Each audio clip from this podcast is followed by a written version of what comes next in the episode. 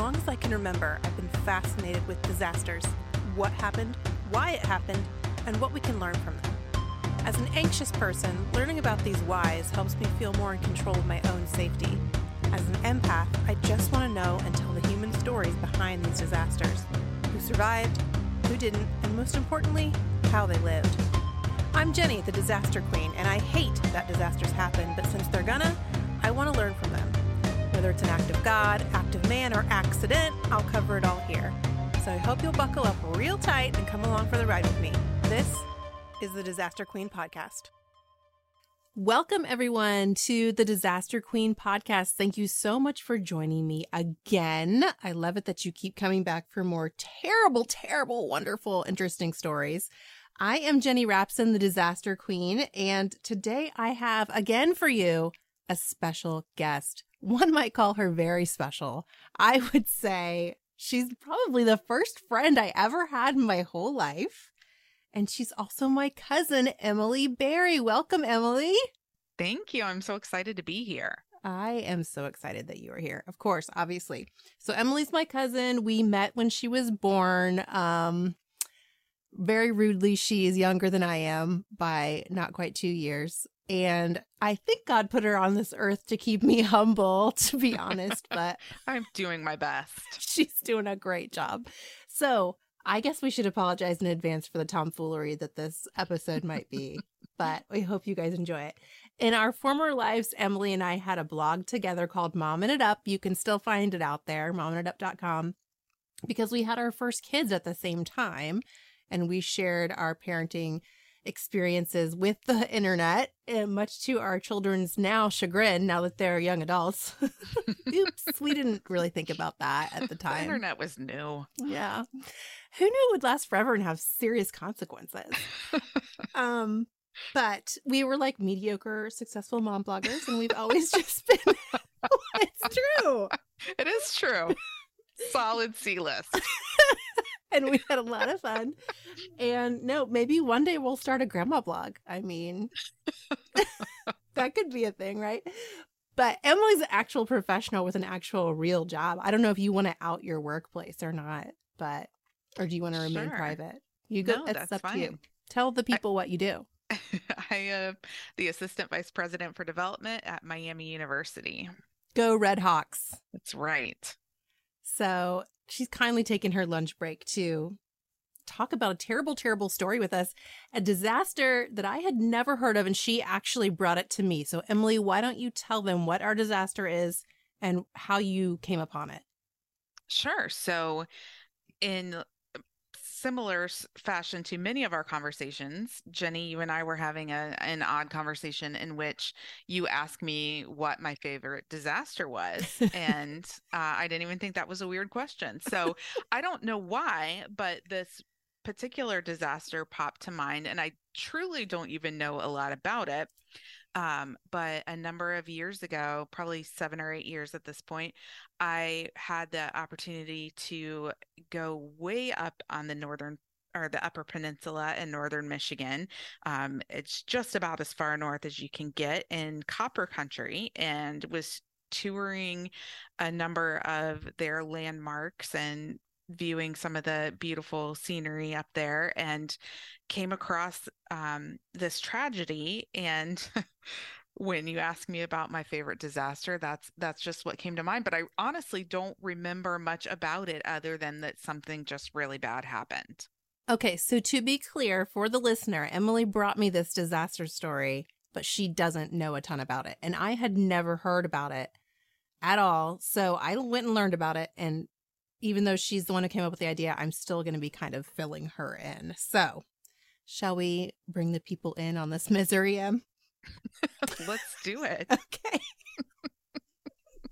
so, what we're talking about today is the Italian Hall disaster, which took place on Christmas Eve 1913 in present day Calumet, Michigan. At the time, it was called Red Jacket, Michigan. So, we're going to try and refer to it as Red Jacket. But if you're looking for it today, it's on the map as Calumet. So, like I said, Christmas Eve 1913. But Emily mentioned it was copper country. So let's talk about some basic facts and kind of set the scene for you guys. So as she said, Red Jacket was way up, way up yonder. It's not only on the upper peninsula of Michigan, it's like on another peninsula, which is called the Keweenaw Peninsula. Keweenaw Peninsula. I like that Native American name.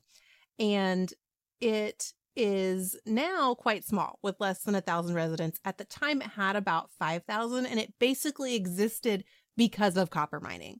So we're like in a time machine now, Emily, because episode seven, which has not been published yet, but the people will hear it before they hear this, was about another mining disaster in Aberfan, Wales. And this this isn't actually a mining disaster, and neither was that. They're both mining adjacent. Mm. So there are some similarities here, but Aberfan, Wales also existed solely because of the coal mines. So Red Jacket existed basically because of the copper mines. And the Keweenaw Peninsula is right up on Lake Superior. And I am very bad at geography. I don't know if you know this about me, cousin, but I am. So I, I was looking at some maps, and then that kind of led me down the rabbit hole of some Lake Superior facts. So do you do nice. you know any off the top of your head you want to lay on us? Um, well, I will say that this is why we always avoid the blue questions when we're playing Trivial Pursuit because we true. are not great at geography. Um, I don't really know any Lake Superior facts except for I think that it is hmm the size of an ocean or it's not even actually a lake because it's so big. That is true. I can't remember I don't have on my sheet what they actually call it, but it's actually not a lake. And yet it is the biggest of the Great Lakes. It it is so big that it contains 10% of the planet's fresh surface water. Whoa. I know. I had no idea and it is it contains as much water as all the other Great Lakes combined, plus three extra Lake Eries. That's crazy. I just sort of assumed all the Great Lakes were around the same th- size. You know what I mean? Like that's sure, how ignorant yeah. I am. Yeah. So, yeah, I did not know that. And then lastly, I won't give you there's like a million facts, but I'm just this was my favorite one. There's enough water in Lake Superior to cover all of North and South America with water 1 feet 1 foot deep all of North and South America. That doesn't even compute in it my doesn't. brain. My mind won't make sense of it, but that's a big old lake. That's not really a lake. Is it a mini ocean? I can't remember the term they used for it. Yeah, I can't remember either. It's ginormous, basically, is what we're saying. So that's the that's the uh, that's the scene we're setting for you. This tiny mining town right up on the Keweenaw Peninsula, practically in Lake Superior, called Red Jacket. So it existed because of copper mines and the town was basically run by the mining company, which was the Boston based Calumet and Hecla Mining Company. And between 1871 and 1880, their copper mines produced half of the US copper. So they were big business. And even in 1913, though it had slowed down, it was still a bit pretty big industry and it kept that part of Michigan going. So the company Calumet and Hecla was actually known for treating their employees very well, which I like uh, better than most miners. So another similarity we're going to see between the the Aberfan Wales story and this is that uh, you know, a lot of the miners and their families weren't treated real well because they basically lived in poverty and they were the working class. Mm-hmm. So America's never really been great with that. I gotta say, 110 years later, we could still be doing a lot better. also, most of these people were immigrants. So there were actually like a lot of Finnish people and Nordic peoples um, working in the mines. But nevertheless, they were known as one of the better mining companies to work for.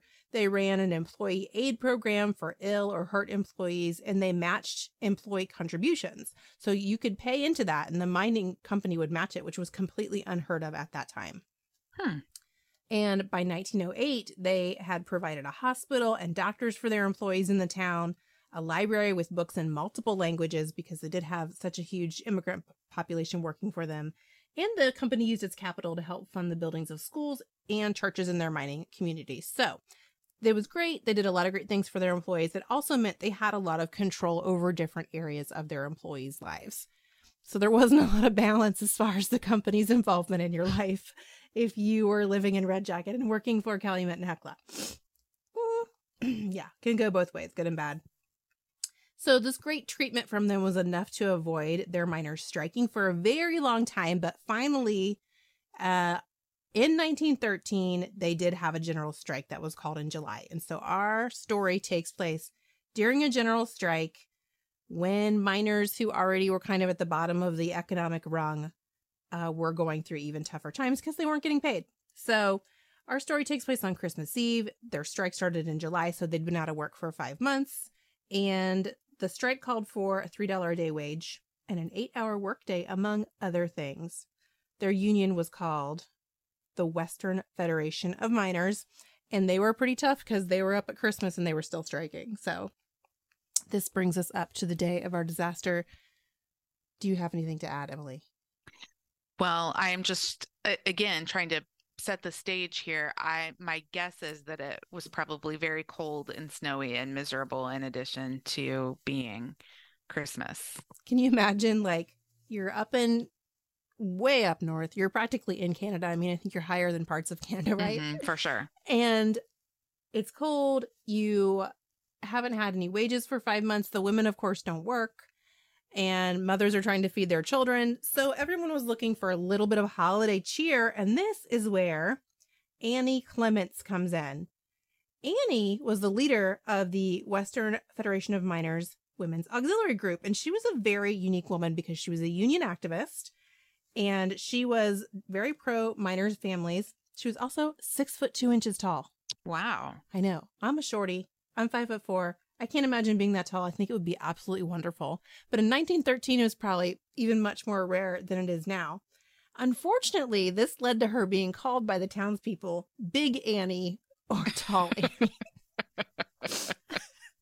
I do not, I do not ever want to be known as Big Jenny. Can we just put that out there right now? Actually, funny story. Here, let's go on one of our tangents. Of course. So, Emily is my first cousin on my mother's side. So she's not related to anyone I'm going to talk about now, but my brother's wife has a niece named Emily, and then her brother married an Emily. So basically, my brother's wife has two nieces named Emily. They're sisters in law. One of them is, they're both beautiful. One of them is very tall, and one of them is average sized. And their nieces and nephews call them Mimi, but they call the tall Emily Big Mimi. Poor Emily, Big Mimi. And she's such a beautiful, beautiful girl. I'm sure Annie Clemenc was quite lovely as well. That's my tangent. I don't want to be known as Big Jenny. So can I add to your tangent? Please. A friend of mine has uh, many children, and their children have two moms, and so.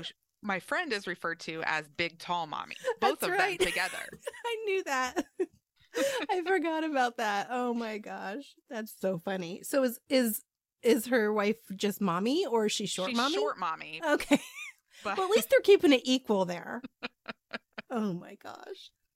That's amazing. So 110 years later, we're still rocking it. Annie, you can have some solidarity in your grave. okay. So Annie was quite the character, and she was known for her fierce support of the Union. And she frequently led marches in support of the Union, and she wore a plain gingham dress and carried a huge American flag on a 10 foot pole as she marched down Red Jacket streets in support of the Union. So I imagine she was quite a sight. And she even also served a 10 day sentence in jail for assaulting a non striking miner. Dang. Annie was a bad bee.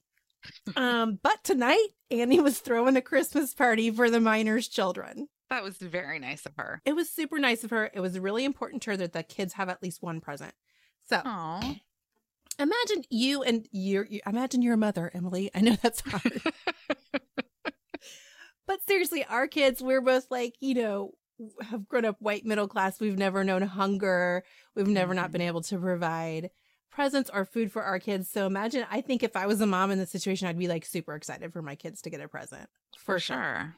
So they had this big party planned for the miners' families at the Italian Benevolent Society building, which everyone referred to as the Italian Hall. So the official name of our disaster, I guess, is the Italian Hall disaster or the Michigan Italian Hall disaster. Some people even, well, I'll save this for later. um, hold that thought. We'll come back to it. So the hall was a large two-story building you can easily Google and see photos of, and it had businesses on the bottom floor and then the top was just kind of like a big open area for gatherings on the second floor.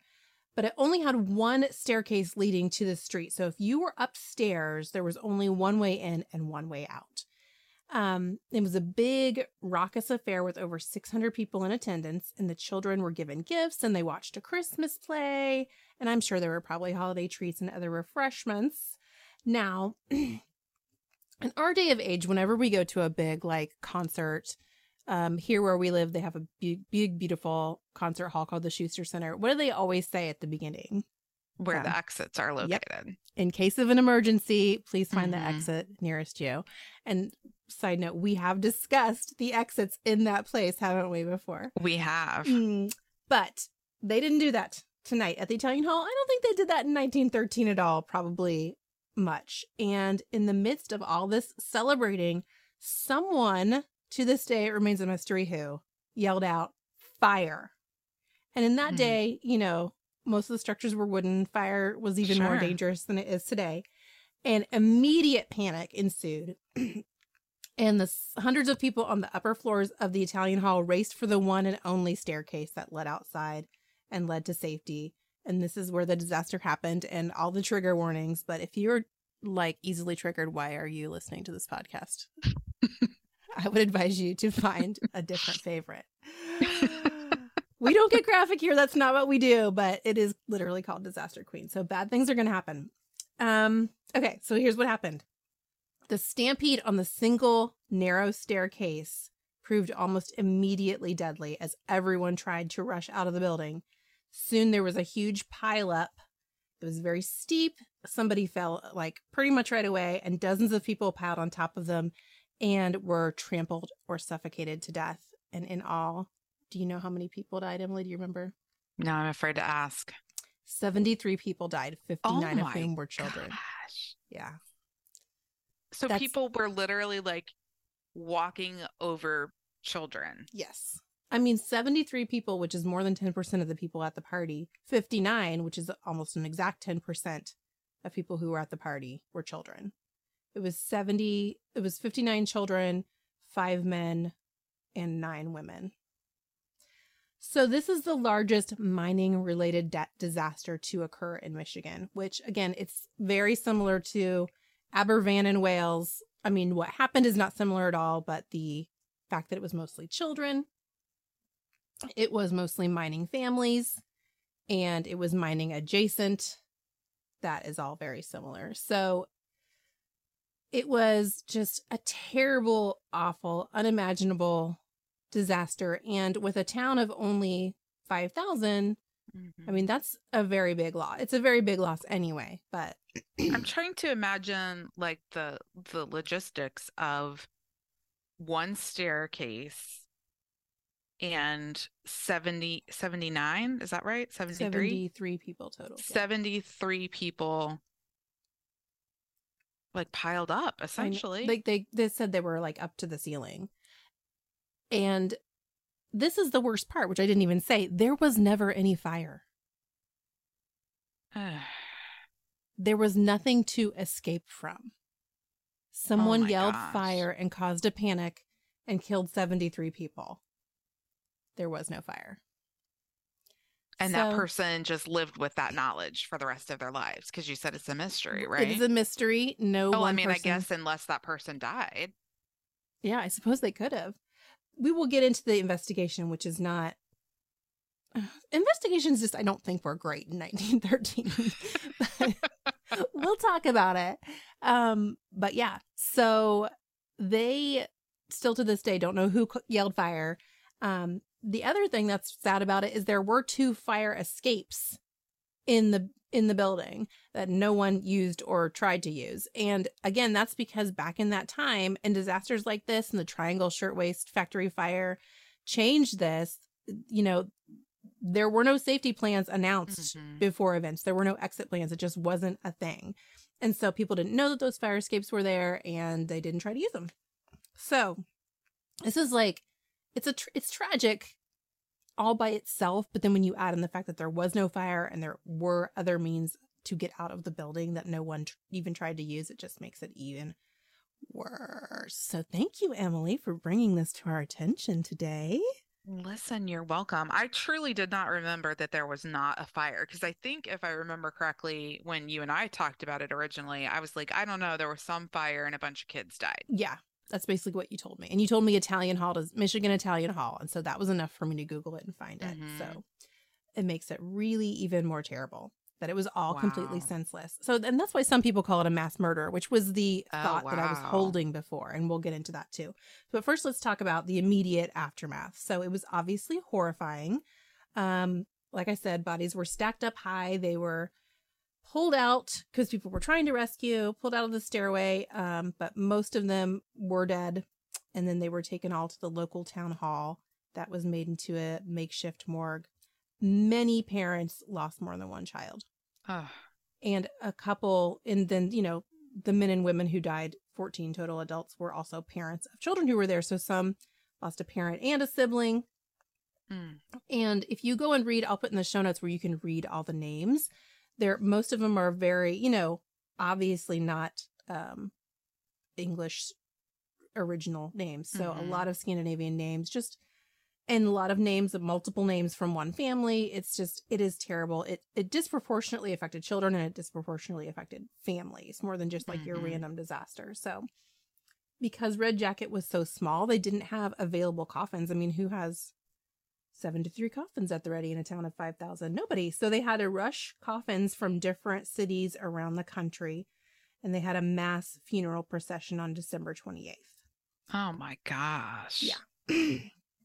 the procession led to the Lakeview Cemetery, where miners had dug a long trench style graves and they just buried them all basically together, which is also very similar to Aberfan, Wales, where they buried 81 of the victims together. So, and then this is odd to me as can be, but again, it was a different time. The funerals drew approximately 20,000 spectators to Red Jacket. Oh, that is weird. That is morbid. That is, I would not do that. I mean, I don't, no, I don't really do crowds anyway, but there's no, no. I mean, you'll have a podcast in which you talk about disasters, but you're not like a disaster tourist. No, I'm not, not into that. And I think it's just shows you that there wasn't much to do back then. Like, I don't know if they were coming to support the community. Maybe it was other miners from across the country. Mhm. Maybe it doesn't, no, my source material didn't really get specific. So I guess if it's like other miners and stuff coming, that makes it seem less creepy, but I thought it was very odd. That's a huge population to uh, overwhelm such a small town. Um, Right.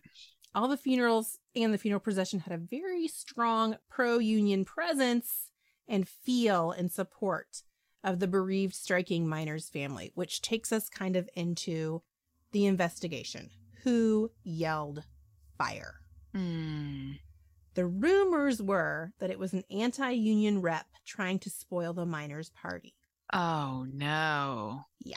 The anti union group was called the Citizens Alliance, and eight witnesses at the party testified to the U.S. congressional investigation that the man who yelled fire had on a Citizens Alliance button. But they never could identify who that person was. The coroner's investigation, which was like super not great, did not determine a cause of the tragedy, and the congressional education education investigation didn't either although they did have those eight people swearing under oath that it was a citizens alliance guy. Um they just kind of came to like a conclusion like oh we're not really sure. So no one was charged. It's still somewhat of a mystery but Hmm. the miners and their families and the union largely just went with that it was a citizens alliance person.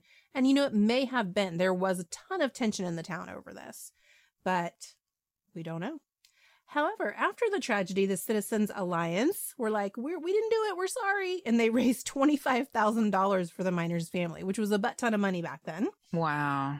Did they end the strike? Get there, Emily. Calm Oh, sorry, down. sorry. Gosh. I'm just kidding. yeah, we will get there. Ah, Dang you for asking good questions. Um, I do want to let you talk, so thank you. Thank you for asking. Um, okay, so they raised 25k for the miners' families, but the miners' families refused to take it from the Citizens oh, Alliance. Oh, dang. yeah, like that's some bad blood right there. So Wow. some say they were forbidden to take it by the union president. His name was Charles Moyer, Moyer, and he was the Western Federation of Miners president.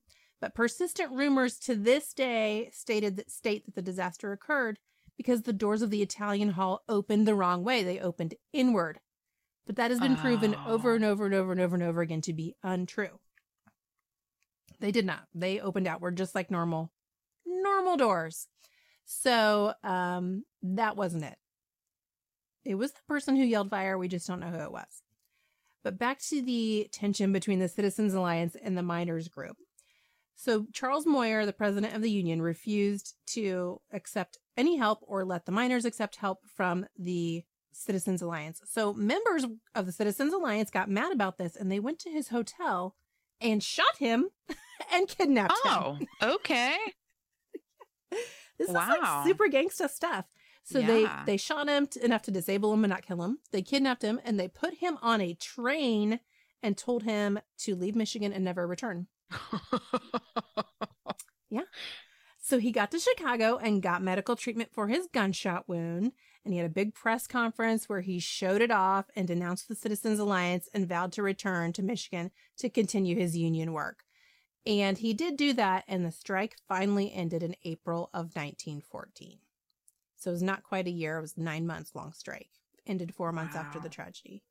And I gotta say, the Citizens Alliance, if you're trying to prove yourself innocent of this you know, mass murder of 73 people, kidnapping the union president and shooting him is it's not a good look. no, It, uh-uh. it does not do a lot to make him look good. Now, unfortunately, I could not find anything about any of the victims, and I guess that really? comes from two, you know, two things. It's 110 years ago, Yeah. and also mostly immigrants. Mhm. I I heard in the source material that there was a lot of reports in like Finnish newspapers of the time. Mhm. Like I don't I don't read Finnish. I'm not oh, gonna I know it's Weird. surprising. Gonna dig into those archives and try to learn a new language, but I think that the you know the information probably is out there, but not Mhm. really in an accessible way to me, even with the internet. I'm not gonna try drive up to Calumet and dig into some archives until someone starts paying me the big bucks to do this podcast. So just note, and I'm just gonna put that out there. I can be bought, but at which point you will become a disaster tourist. I will, and I'll take you with me. Great. We can do a road tour. It'll be great. Um, okay, so the strike ended in April 1914, but there's still some current controversies over this because they never found out who did it. So there is a book about it called Death's Door: The Truth Behind Michigan's Largest Mass Murder, and it's by Steve Lehto. I could not get a copy of it from. It's not in any of my local libraries. I didn't want to pay 30 bucks Amazon. I'm sorry, but I would love to read it one day um steve but steve lehto has a great like a lot of information on youtube and facebook about this so i used his Hmm. resources that he's got out there so steve lehto the guy who wrote the book death's door is very obviously convinced that someone who was anti-union yelled fire and that was it was an intentional disruption of the party that ended in manslaughter at the very least he says it's mass murder he even goes so far in a recently updated version of his book to name the person he thinks did it Wow. yeah. And his Facebook page, um, which I'll link in the show notes, is very useful for information. It's where I could you can read every single name of the victims and see that in many cases a parent and child or children died together and that several children from the same family died together in this awful, awful incident. And he's a he's a great resource. And he's also been instrumental in getting the memorial, which I imagine you saw. Emily, did you see Yes, the memorial? I did.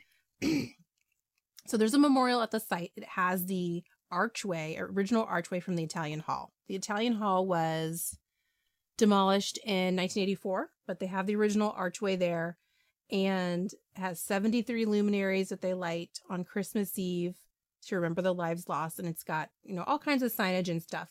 But Lehto was very vocal and instrumental of, of getting some signs changed at the Memorial Park because they said, first of all, that the doors opened inward, which was wrong. So he got that changed. that was very easy to prove wrong. So it's crazy to me that that was on a sign.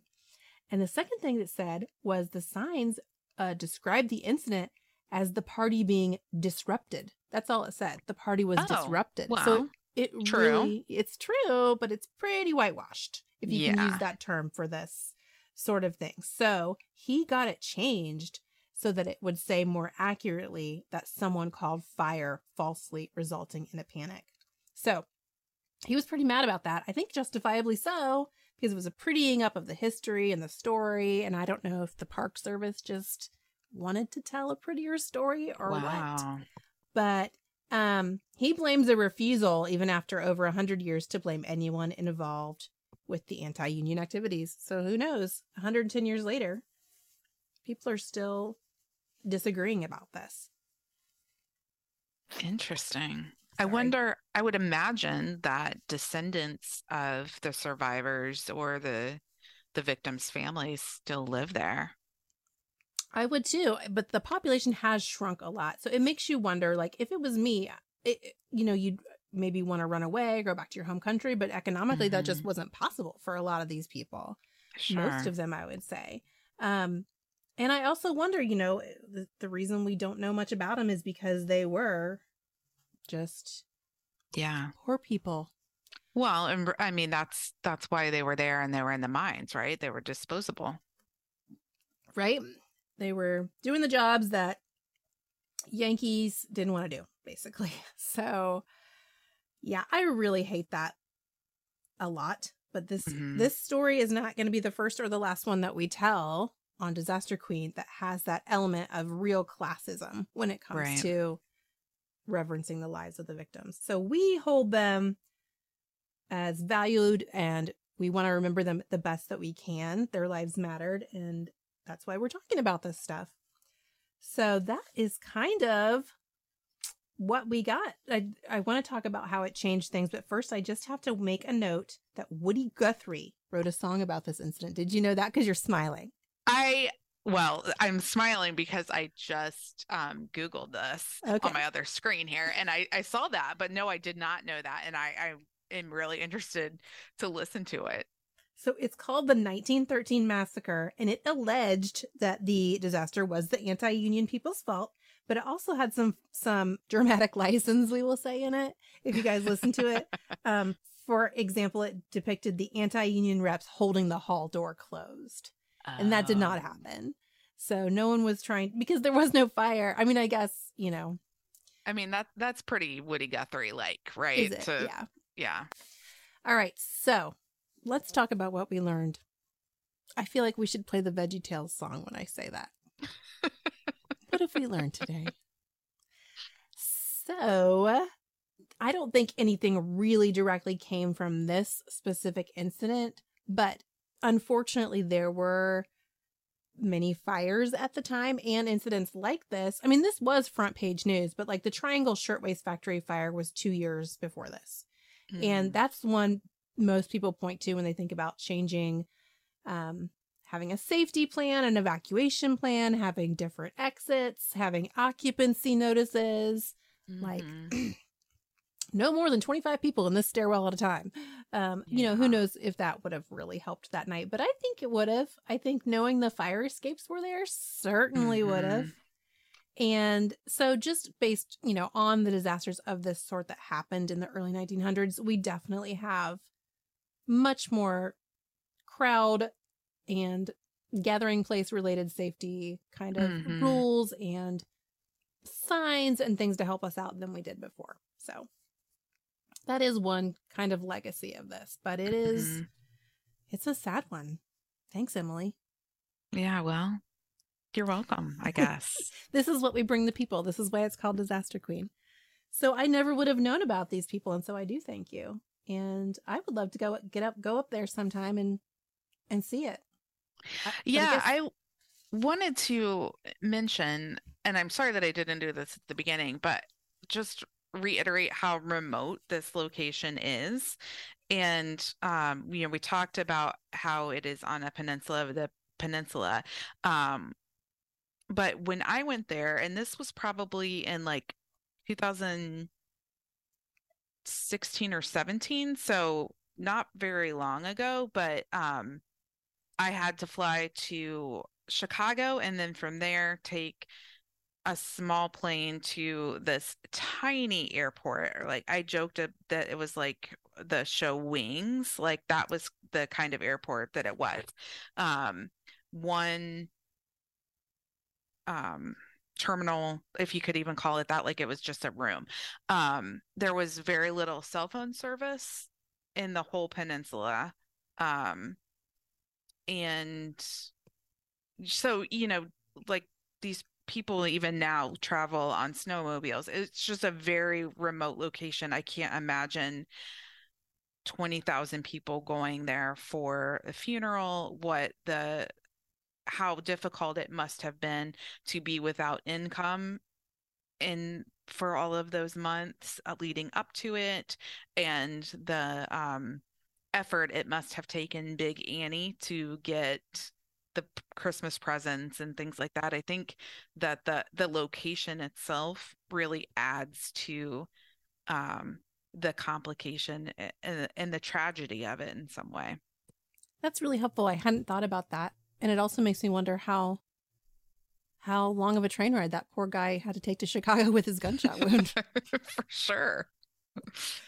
Well, that is the Michigan Italian Hall disaster of 1913. So tell your friends. We need to we need to remember these people and remember their lives. I'm I read every single name on that list. So I hope you guys will go ahead and click over to Steve Lehto's Facebook page that I have linked in the show notes and just read their beautiful names. That's about um all we can do and tell people what happened to them. So Emily, thank you for joining me cuz Thank you for having me. And thank you for bringing us this story cuz as awful as it is, it definitely needed to be told. Do you want to tell the people where to find you or do you just want to be as anonymous as possible? Sure. So you can find me on the socials still as at momming it up. Because we are still momming it up, even though our kids are old. That's right. And even though we are no longer C list bloggers. I really, really miss getting random free crap mailed Gosh, to me. me too. Those were the basis. days. Those were the days. Hey, but that free washer and dryer I got in 2010 are still going strong, baby. That's right. But I sold the house where we had the free appliances. No, that and was so they are no longer there. that was a bad move. You need to kind of come up with another second career to get yourself another oven. So, why don't you get working on that? All right. I hope you'll join me again someday. We need to get your sister on here so we can have the full Super Cousins package. I'm sure she has a great disaster in store for me too. I'm sure she does. but it's going to be hard to top this one. All right. Thanks everyone for listening. Please don't forget to rate and review the show and subscribe and tell your friends and follow me at Disaster Queen Pod on all the socials as well. If, as well, if you have a story idea that's as wonderful and terrible as Emily's, please email it to me at disasterqueenpod at gmail.com. Thanks for listening and we'll see you in two weeks. Bye. The Disaster Queen podcast is written, researched, and produced by me, Jenny Rapson, the Disaster Queen. Original theme music and sound engineering by Robert Rapson. Editing is by Josh Rapson. You can get him for your editing needs at joshrapson.edits at gmail.com. Original podcast artwork is by Ken Clark, and disasterqueen.com website design is by Hello Chicky Design. Check her link in the show notes for all your site design needs. All show notes can be found at disasterqueen.com. Got an episode suggestion? Email me at disasterqueenpod at gmail.com. And don't forget to follow at Disaster Queen Pod on Instagram and at Disaster on Twitter.